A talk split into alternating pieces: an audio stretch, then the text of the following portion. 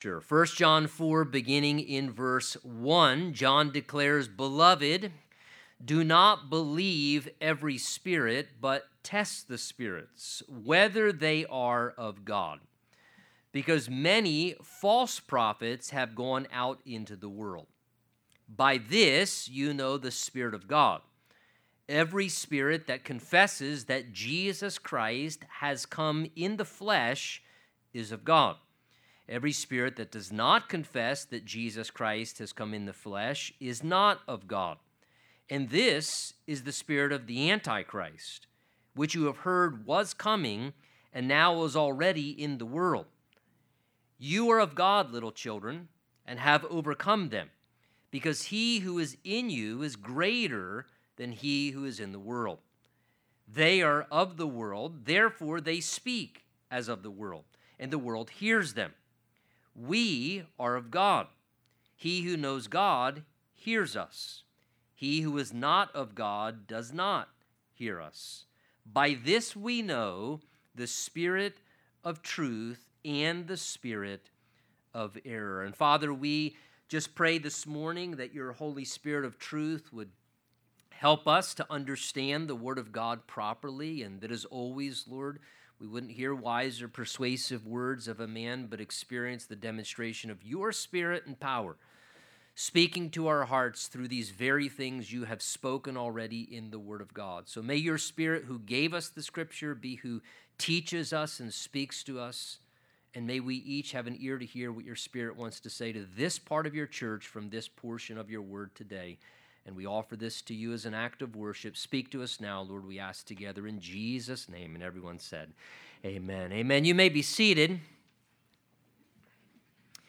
You know, though willingness to believe is incredibly important to the spiritual life as well as relating to God, the Bible tells us without faith, it's impossible to please God, that we must believe that God exists, that He's a rewarder of those who diligently seek Him, and the way that we are saved, the most crucial thing of all, the Bible tells us, is by believing. Not by working or doing anything, but by believing in Jesus Christ and the work He's accomplished for us in our salvation. And though willingness to believe is incredibly important to the spiritual life and relating to God, there are also some things that we're supposed to not believe. In other words, it's essential that we believe, but there are some things that we should not believe, that we should not put our trust in. There are some areas where we should be an unbeliever, that we should refuse to believe. And the reason is certain things and certain ideas that we may hear, or even certain ideas that we may have or hold simply are not true. They may be wrong ideas. They may come from, as we read the last verse here this morning, a spirit of error. And we must know how, therefore, to distinguish between a spirit of truth and a spirit of error. And it's essential in order to do this that it requires us to exercise what we might call spiritual discernment to exercise spiritual discernment. And that means to perceive or to distinguish between things in order to make a proper spiritual judgment. And this is what our verses are addressing for us this morning. And they come on the backdrop of what John just concluded in chapter 3, where there he was informing Christians of one of the great assurances that God has given to us and that is that we know God Himself is personally involved in our lives and ever present with us. John said the last verse of chapter 3, look at it, because of the fact we know God abides or remains in us by the Spirit, His Spirit, whom He has given to us. So God has given us literally a part of Himself to dwell inside of us one of the blessings, one of the assurances for a child of God, someone has truly received Jesus Christ as Savior and Lord and been born again or born spiritually by God, that happened at our salvation, that God literally gives us His Spirit to dwell inside of our lives, to remain with us as we wait to enter heaven and be with God literally. The Bible teaches that the Spirit of God dwells in you as a Christian, assuring you that you are God's child. Romans 8 says his Spirit bears witness with our spirit that we are now children of God. In 2 Corinthians chapter 5, God there speaking of the new body, the eternal body he's prepared for us to receive when we enter into heaven as we get rid of the sick, failing earthly body, we receive an eternal body in heaven. And he says in 2 Corinthians 5, in connection to that, now he who has prepared us for that very thing is God, who has given us his spirit as a guarantee. That is, God has put his spirit within us as his children to guarantee that one day we will be together with the Lord in heaven and we will experience the fullness of being in God's presence, receiving that new eternal body. And in John chapter 14 through 16, Jesus himself, as well as many of the New Testament writers, speak of how the Holy Spirit's role living inside of our lives as a Christian, as a child of God, is to be a helper within our lives to empower us spiritually, to assist us to have a healthy relationship with God, and to live out the spiritual life. Jesus said this in John 14 of the Holy Spirit. But the Helper, the Holy Spirit, whom the Father will send in my name, he will teach you all things, and he will bring to your remembrance all things that I said to you. Then in the next chapter, John 15, Jesus declares there, But when the Helper comes, the Spirit of truth, he will testify of me. And then again in the 16th chapter, Jesus said, When he, the Spirit of truth, has come, he will guide you into all truth. He will glorify me, for he will take of what is mine and declare it to you. So, John the Apostle, as he now takes the pen and puts it to the page under the inspiration of the Holy Spirit, as we've talked about, in his 90s. He's been walking with Jesus since he was a teenager, faithfully walking with the Lord decade after decade, being assured of this spiritual reality, because he's lived it out now into his 90s of the Holy Spirit within him, working in his life as a Christian, helping him, guiding him through his Christian experience, letting him discern between truth and error, seeing the presence of spiritual error, understanding the reality of lies that exist, he then declares, chapter 4, verse 1, look at it, beloved, my loved ones, again, this is from a heart of compassion, beloved, do not believe, he says, every spirit but test the spirits whether they are of God. There's their origin comes out or from God. Because many false prophets have gone out into the world. So John notice here indicates the reality of the constant presence of false teaching or spiritual error and in connection to that, the continual need to exercise discernment as a part of the Christian life.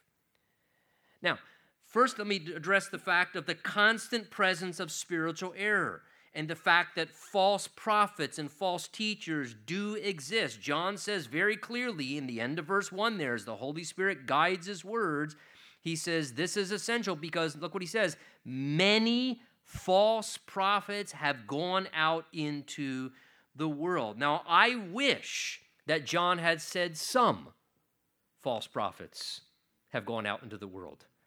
More than I wish he would have said just a few false prophets have gone out into the world. But the Holy Spirit prompts John to record many false prophets have gone out into the world, indicating very clearly that lots of deception exists in spiritual matters. That there would be and always has been a great multitude of wrong spiritual ideas. In the same way, last I checked, you can correct me if I'm wrong, fact check me on Google. I think there's only one form of real money, and there's lots of forms of counterfeit money, right? There's only one genuine bill. All the rest are counterfeits, but there's lots of counterfeits, but one genuine. Well, in the same way, there is one genuine, real, true God and one genuine, real way to get to heaven through his son Jesus Christ. And there are going to be many other false ideas and false things that are communicated. He says here, many false prophets have gone out into the world. Now, A prophet is supposed to be, biblically, one who speaks forth God's word. A prophet is supposed to be someone who speaks forth that which God wants to be declared. They're directed by God's Spirit to speak what God wants communicated. So, therefore, a false prophet would, in essence, be very simply an impostor who indicates that they are speaking forth for God, who implies or may claim that they are sharing a word from God or sharing something God once said, but they are sharing false things. They're communicating error. They're not a true spokesman who has, listened, not a true spokesman who has been sent out by God, but instead, notice verse 1 clarifies they are false prophets who have gone out into the world. You know, in Acts chapter 13, when they were sending out Paul and Barnabas, it says, The Holy Spirit spoke, said, Separate unto me Saul and Barnabas to the work for which I have called them to. And it says, Then the church prayed for them, laid hands on them, and then it says they were sent out by the Holy Spirit. It doesn't say they went out, it says they were sent out by the Holy Spirit.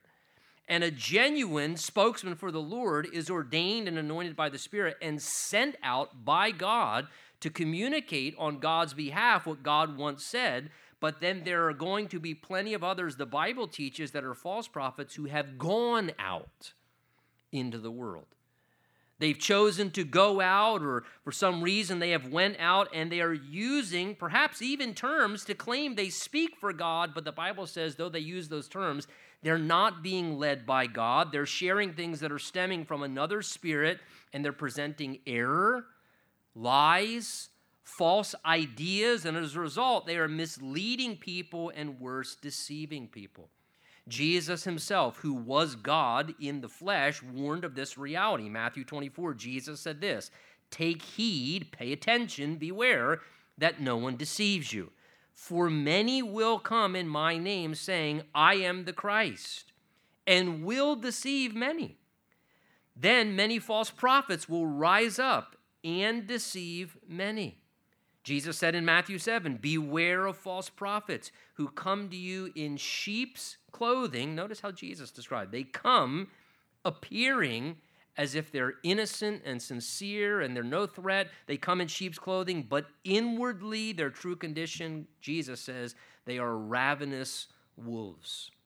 In 2 Peter chapter 2, if it should interest you, you find basically a whole chapter there identifying characteristics of a false teacher or false prophet.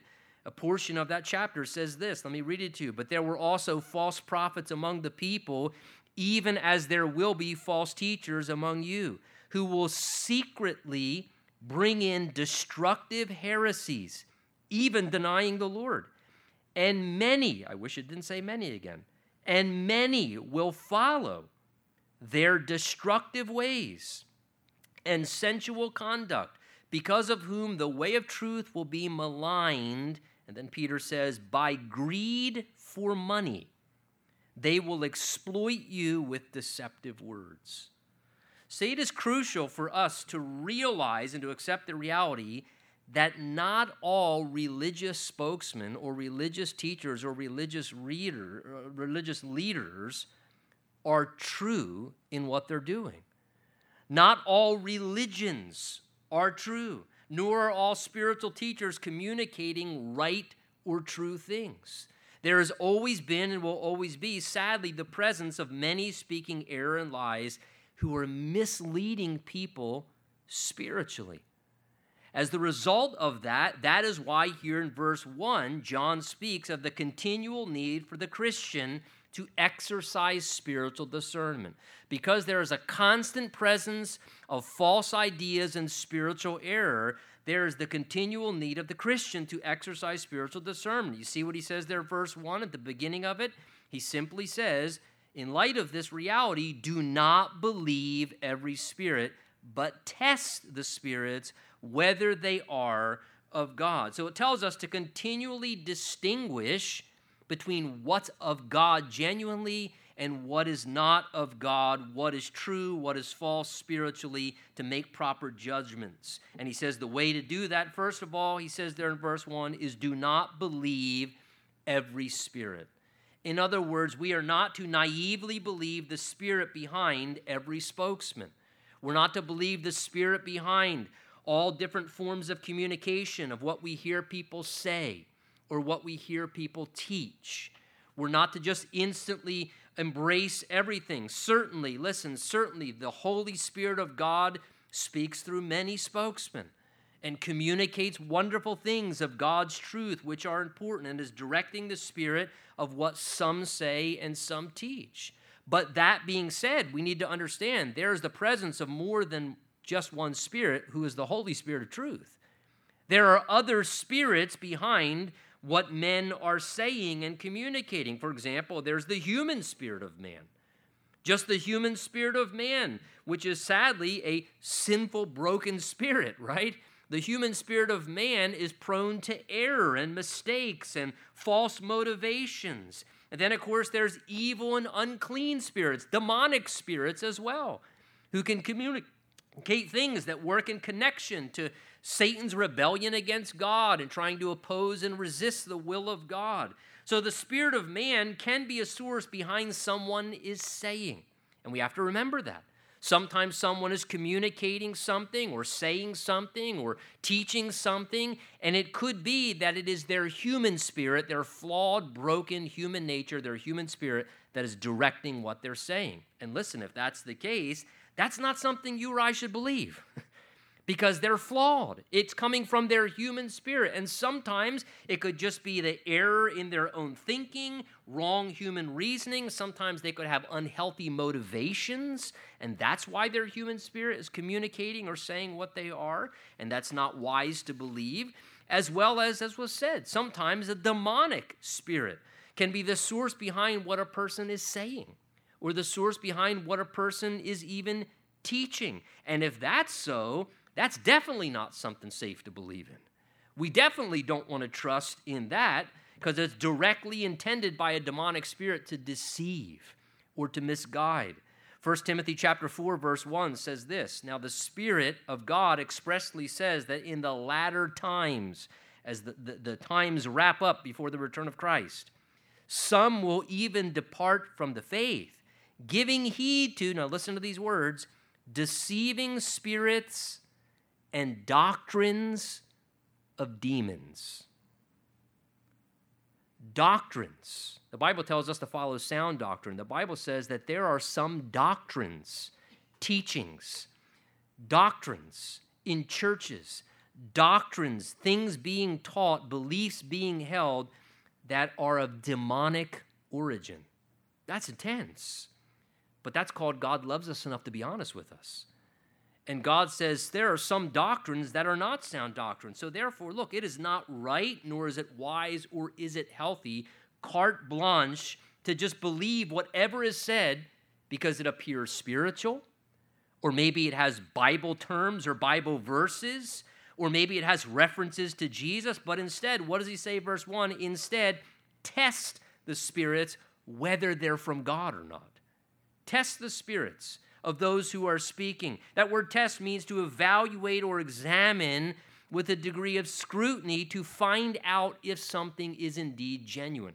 It's the same term that was used when they would check gold to see if it was real gold or fool's gold or false gold or uh, that was the same idea. They would examine and run through certain tests to a degree scrutinize gold to make sure it was the real thing. And this is the idea here. We should scrutinize to a degree using good stewardship for our spiritual health and welfare. We should make sure that which we're hearing and listening to, whether it's just somebody speaking to us or someone speaking from a podium or you know a Bible teaching podcast we're listening to or whatever, we should always use a degree of discernment to examine, to test, and to evaluate the spirit behind what is being communicated, to be sure and know what spirit is directing that communication. Is, is that a demonic spirit or is that someone's human spirit just making them say the things that they're saying? Or is it truly from God? Is it truly of God and God's Spirit? Seeking to know if God is indeed the one directing behind what is being spoken. And look, that can be done. And it can be done today way better than any other generation because we have the full canon of the entirety of the Word of God, as well as we literally have the privilege of now having the Spirit of God Himself indwelling us. The very Spirit of truth dwells inside of us. And by the Spirit of truth within us and the truth of God's Word in our hand, we can distinguish these very things. 1 Thessalonians 5 declares, Don't quench the Spirit, resist or hold back His work. And he says, Don't despise prophecies. Don't cast out the baby with the bathwater and, and oh, just, just, I'm staying away from that prophecy stuff. He says, Don't do that. He just says, Test all things and hold fast to what's good. Be open to the ministry of the Holy Spirit. Don't, don't, don't resist the Holy Spirit and quench his work, and don't despise or, or hold contempt towards a prophetic word from the Lord. That, that you need that. We need the word of God. We need the Spirit's ministry and the gifts of the Spirit to be in operation. But he says, but you got to test and only hold on to what's good. You know, if, if someone's, well, the Lord's put this on my heart and I want to say this, that's fine. I'm to listen. But then I'm to decide whether the Lord tells me to receive that into my heart.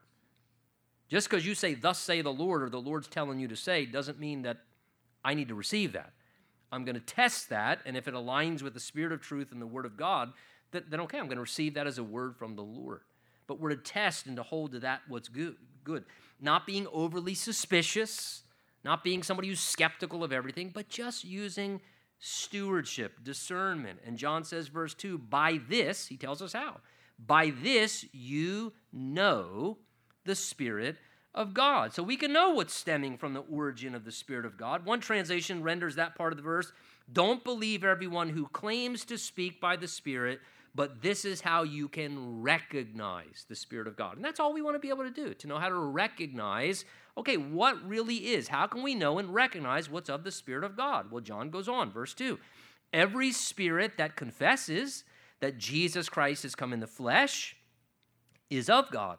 And every spirit that does not confess that Jesus Christ has come in the flesh is not of God. So notice one primary indicator, it's not the only one, but one very primary indicator that the spirit directing what someone is speaking is either from God, God the Holy Spirit, or from some other spirit is simply this what they say about Jesus Christ what they say about Jesus Christ. Remember earlier I communicated to you from John 16, Jesus' words. Jesus said this Jesus said the Holy Spirit would testify of him and would glorify him. That is what the Spirit of truth, the Spirit of God, does. He communicates what is proper and true about Jesus and he gives glory and proper honor to Jesus. And here John says to us in verse 2 this is how you can know and recognize the Spirit of God. Every spirit of communication that confesses, acknowledges, that notice Jesus Christ, key phrase here, has come in the flesh. In other words, teaching will properly convey and uphold both, listen, the deity of Jesus and the humanity of Jesus. That Jesus was eternal God and he was ever existent there on God's throne forever and ever and for a set time retaining his deity. Then at a point in time, he added a second nature unto himself. Notice it says that Jesus Christ came. He came. He left from where he was existing as God with all of his deity, and he came in human flesh. That is, God became a man in order to become the Savior of mankind. Being God, Jesus became human by taking a body of flesh in order to do two things to reveal God to humanity and to rescue humanity from their sin by being a Savior for us. And it's crucial to have that proper understanding of who Jesus is and all of what Jesus did and accomplished. And if that sound doctrine and scriptural belief about who Jesus is, fully God and fully man, God who became man, God who took a human nature upon himself as well and lived as the mediator between God and man to be the Savior of mankind, to become the Christ, if that proper belief is held and communicated about Jesus, that communication, the Bible says, is stemming from the Holy Spirit. And we can be assured of that. That's the way you recognize the Spirit of God. It's properly representing Jesus and it's glorifying Jesus as God, as the Christ, as the Savior. And if for any reason, John says there in verse 3, for any reason, any part of that reality about who Jesus is is diminished or completely denied by any person or any religious movement. If it's diminished or denied, that's a clear indication, God's word says, the spirit behind that communication or person is not of the Spirit of God. It's just not. If they diminish or deny anything of what's true and authentic about Jesus, it does not matter if they use Jesus' name in their title or their verbiage. It's not of the Spirit of God. It's not of the Lord. It does not matter what terms they use, even if they speak of Jesus, even if they appear spiritual. If the biblical Jesus is not who they preach, the origin is not of God's Spirit. We saw this in Second Corinthians, there in chapter 11, as we went through Second Corinthians. Paul declared this But I'm afraid that just as Eve was deceived by the serpent's cunning, your minds may somehow be led astray from your sincere and pure devotion to Christ. And then he says this For if someone comes and preaches another Jesus, that's interesting, another Jesus, whom we have not preached, that is the biblical Jesus, or if you receive a different spirit, or you've not received, or a different gospel message by which you have not accepted, Paul says, You may well put up with it. He was concerned for the Corinthian church. But notice what Paul is declaring there. There has always been and there will always be not just false teachers, but there will also be people who present false gospels. Oh, we're presenting the gospel, but the gospel they're presenting is not the gospel of salvation. It's a gospel of this or it's a social justice gospel. It's not the gospel of eternal salvation understanding the condition of their soul and heaven and hell and realities, and the only way to get to heaven and be spared from hell through Jesus Christ and faith in Him by grace and faith alone. And they're not presenting a biblical gospel. They're presenting a gospel, but they're leaving parts and ideas out of the gospel. Maybe because what they want is congregants and not converts. And that's not going to work in eternity. And then there are others, sadly, who will preach, he says, another Jesus, a different Jesus. Well, there are people who talk about Jesus, but but the Jesus they preach isn't the Jesus of the Bible. It's again, it's a, it, maybe it's a it's a social justice Jesus that wants us to do things to help society and acts. Of, and and there's all these different Jesuses that people, and he's the relevant Jesus. You know, he's he's a little more laid back. He's changed some of his ideas because he wants to be relevant to modern culture now, and so he's he or he'll embrace these certain lifestyles and sins now because he's the relevant, he's the modern Jesus. He's the 2022 Jesus. No, he's the eternal Jesus. He's the biblical Jesus.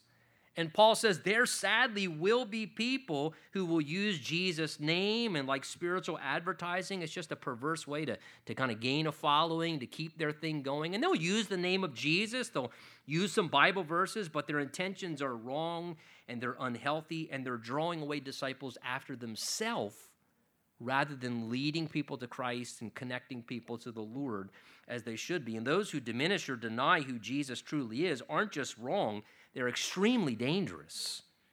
And I know that because look what he says the remainder of verse 3. He says, This, those who are denying and diminishing Christ, this is the spirit of Antichrist, which you've heard was coming and now is already in the world. So notice, he says those who are denying Jesus for who he truly is, they're not just wrong.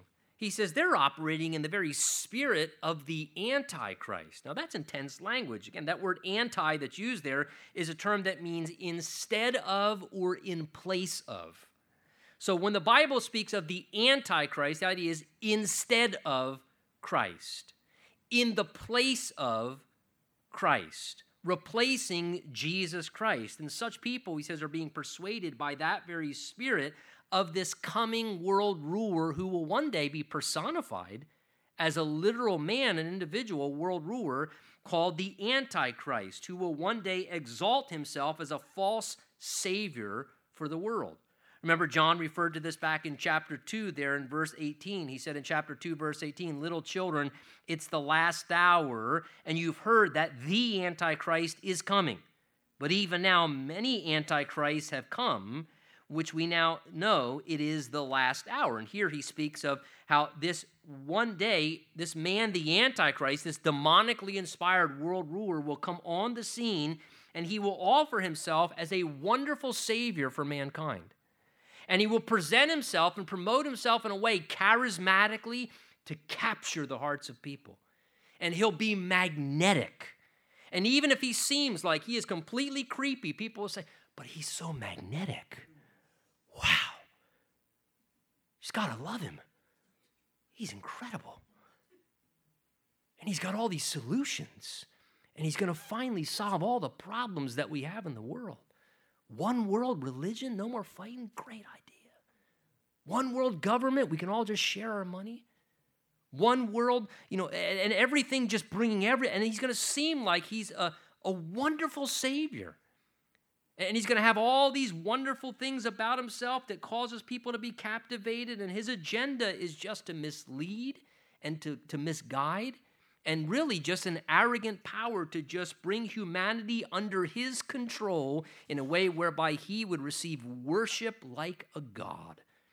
Because he was there instead of Christ, and he wants to turn people to him and away from Jesus Christ. And that spirit one day is going to be embodied fully in a person, but sadly, John says here that spirit of this man, the Antichrist, is coming. He says that very spirit at work is already happening in lesser ways. The spirit of Antichrist is operating through individuals in the world system right now. Now, how can you discern the spirit of Antichrist? Well, think of what the Bible teaches is going to happen with the Antichrist.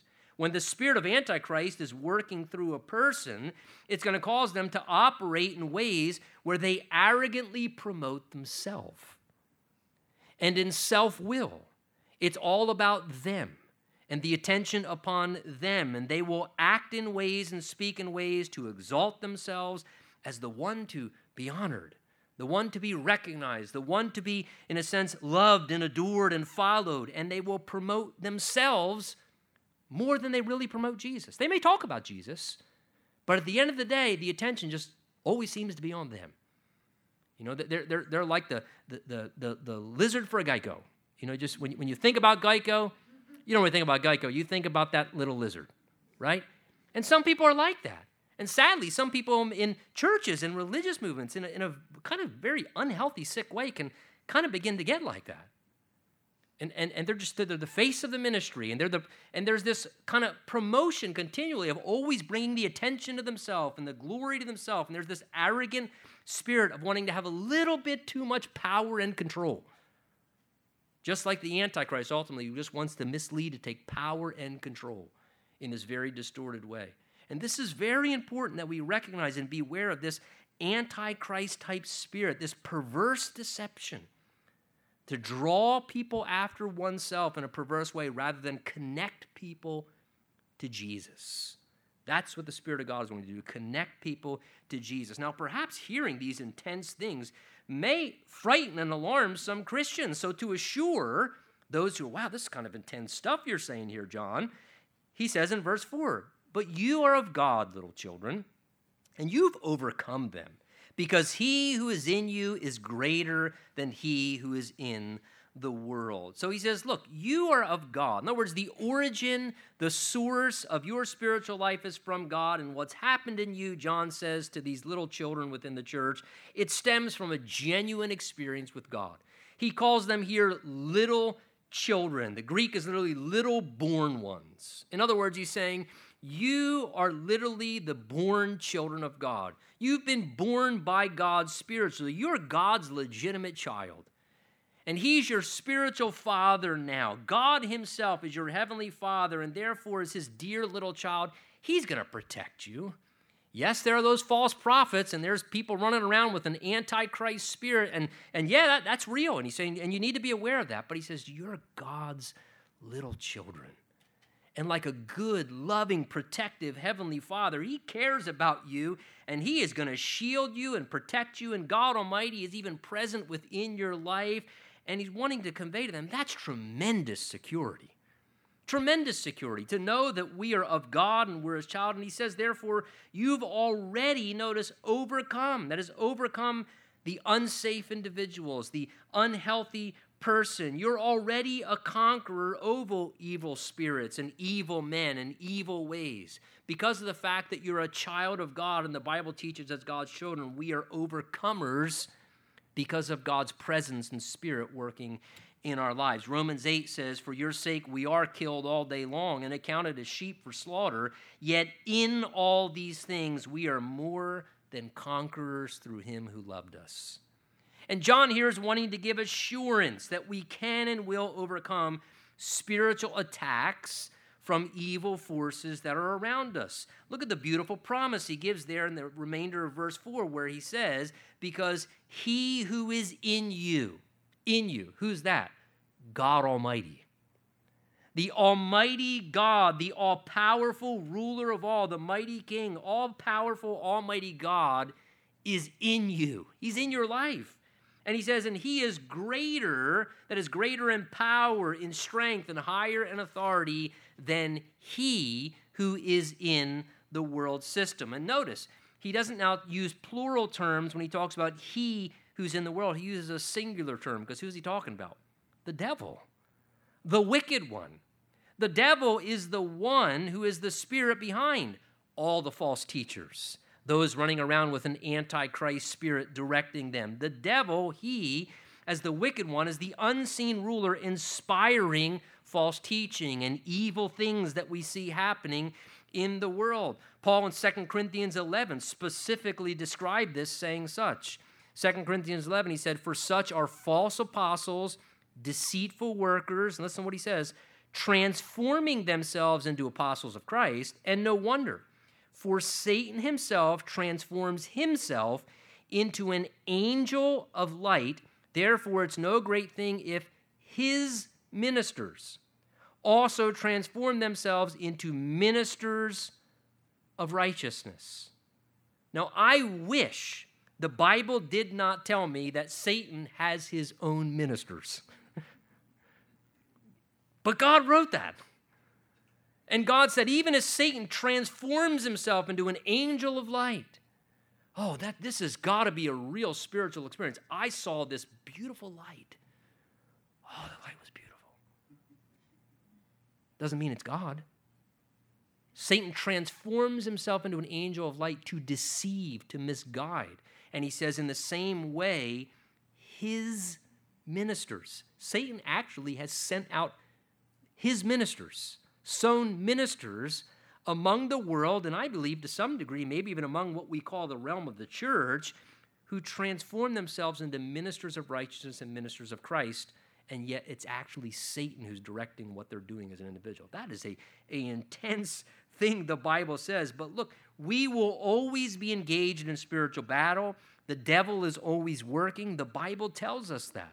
That there is spiritual warfare that goes on. Yet, as God's children, the promise to you and I to assure us is we are of God, we are overcomers. And he says the reason is because he who's in you, God, he is much greater in power, much greater in authority, much greater in strength than the devil who is directing the affairs of the world, who is causing evil things to come to pass, who is propagating false teachers and false doctrine. If you could illustrate it in the most basic sense, folks, what God is saying there in verse 4 is our Father is much bigger than their Father. Our Father can take the Father of the, of the world system, the devil, any day. See, there's God and then there's the devil. They're not equals. God created the devil as an angelic being. He rebelled as an angelic being and became a powerful demonic being, but they're not on equal ground. There's creator and then everything else created, you, I, and all the angelic realm. So our God is with us and He's in us, and He is stronger and greater than anything that can come against us. And this is a Bible promise we have to hold on to and stand in belief upon. Because when spiritual warfare happens, or when we're confronting evil against our lives, this truth is the reason that we don't have to be defeated. This truth is the assurance that we don't have to be intimidated by evil or the devil's works. And when you feel threatened or intimidated, cling to that promise that he who is in you is greater than he who is in the world, operating as he does. John says, verse 5 there, and they are of the world, therefore they speak as of the world, and the world hears them. So, because false teachers are being directed by a false spirit, by a, a, spiritual ruler of this sinful world system, their message attracts those still living in worldly ways. That's why the worldly individuals will listen to them. He says, they, there, verse 5, they, that's a reference to false teachers not being directed by God's Spirit, but being directed by a human spirit or a demonic spirit. And that's the origin of what they're saying. He says, notice verse 5, he says, How do they speak? They speak as of the world. The idea is they communicate just like worldly communicators do because their origin is of worldly things. One translation renders that they speak from the world's viewpoint. That is, they speak according to the world's ideals, they speak according to the world's perspectives, understanding how the world thinks and how unspiritual people think and how unsaved humanity views things. They cater their message to line up with that worldly mindset. They communicate in a way where they present views and convey ideas that match what's relevant to the modern world system because that's their fishing pond. And so they cater their thoughts and their ideas, and they purposely, even not only their ideas and perspectives, they purposely speak in ways to connect and to attract, to gain the approval of worldly individuals to gain a following, even speaking in ways perhaps that are purposely entertaining, because that's what the world likes entertainment, right? And so they, they, they, this is kind of what's driving them to captivate their listeners. And notice the Bible says in verse 5, it actually works. Because he says they don't only speak the way the world wants them to speak and communicate, but he says the world, verse 5, hears them. That is, they're able to gain a following, to have an audience. Unspiritual people like what things they have to say because it appeals to their fleshly human desires. It caters to their bodily appetites or their carnal perspectives, and therefore they embrace their message because it satisfies and affirms what they want to hear. And so, therefore, he says, a person who speaks what agrees with worldly standards and, and speaks in entertaining ways in the way that they present, he says they can succeed and they can gain quite a following. He says they speak as of the world, and the world hears them. And in contrast, John concludes verse 6 But we are of God, from God. And he who knows God hears us, he who is not of God does not hear us. So, as true messengers of God, John says we, but we in contrast. And when he says we there, he's referring to himself and all those who were true apostles of Jesus Christ, particularly among the early church. John was a true apostle of the Lord, as was Peter and James and John and, and Paul. And what he's saying is these are genuine men who were ordained by God, who were sent out by the Holy Spirit, and who were being used as well in laying the foundation of the early New Testament church and the origin of Scripture. Second uh, Peter chapter 1 says these men were holy men of God who spoke as they were moved by the Holy Spirit. So John is here referring as he says we in verse 6 in contrast, he's referring to himself and those who were authentic apostles of Jesus Christ, who had apostolistic authority, who were men who were true spokesmen for God who the Spirit of God was upon, who the Spirit of God was speaking through, that were teaching sound doctrine as the early pastors in the church in those days. And notice John tells us here in verse 6 that people's spiritual condition will be evident by how they relate to those who are genuine ministers ordained and used by the Spirit of God. He says there of himself as a genuine spokesman for God, together with the others, Paul and Peter, he who knows God hears us. He who is not of God does not hear us. Again, what was John and Peter and Paul speaking? What would become literally the Word of God. That's what they were speaking initially. And he says, Those who know God experientially or in relationship with God, he says, they hear us, they listen to us. They receive what we're saying because they're receiving God's word and embracing what God's Spirit is saying. But he says, in contrast, those who do not know God, that is, those who are not in a relationship with God, they don't hear us. They don't want to hear the word of God. They don't want to receive what the Spirit of God is saying. And I tell you, this is a very important way for us to know how to measure one's spiritual condition. This Bible truth is incredibly applicable. Those who know God, the Bible says, will have an interest to hear what God is saying. If you genuinely and truly have a relationship with God, you will possess a desire for the Word of God.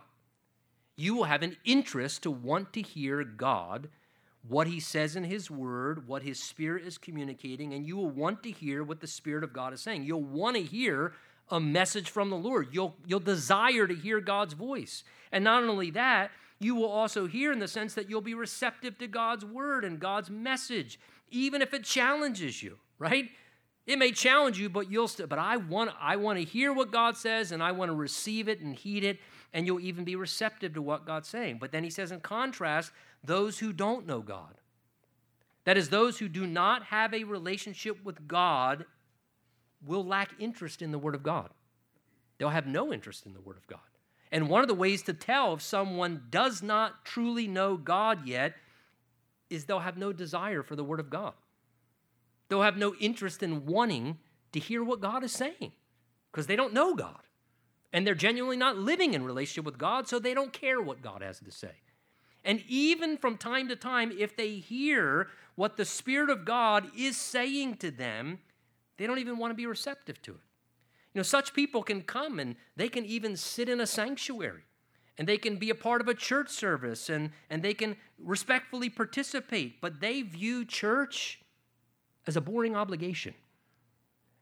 They view a Bible study as something they have to tolerate, and they're just counting the moments until that man shuts up.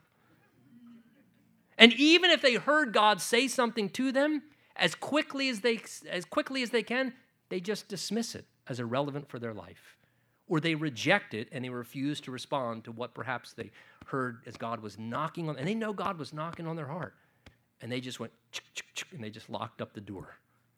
And they have no interest because they don't want to hear from God. And look, this morning, let me say, however that applies to you, please hear what the Word of God is saying. If you know God, you're going to want to hear God's Word and you're going to hear from God if you don't want to hear God and you don't want to hear God's word, God is saying it's because you don't know him yet. And it would be good to reconcile that, to come to know him, to ask his forgiveness and acknowledge, Lord, I've been deceived. I don't know you. And, and I need you to save me, Lord. I, I've been wrong because this is missing from my life and you've identified it to my heart. Notice he concludes this is how we know the spirit of truth and the spirit of error. God says there's truth and there's error. And this is how we can know by these things he's just spoken about. Look, it is absolutely possible, folks, to know what's true and false and to avoid living in error. But here becomes the bottom line. The question is if you or I really want to know or not. That's free will. God wants to show us what's right and wrong, but it's a choice to exercise discernment. It's a decision to want to hear what God is saying. And it's a bigger decision, even more than that, to respond to what God is saying.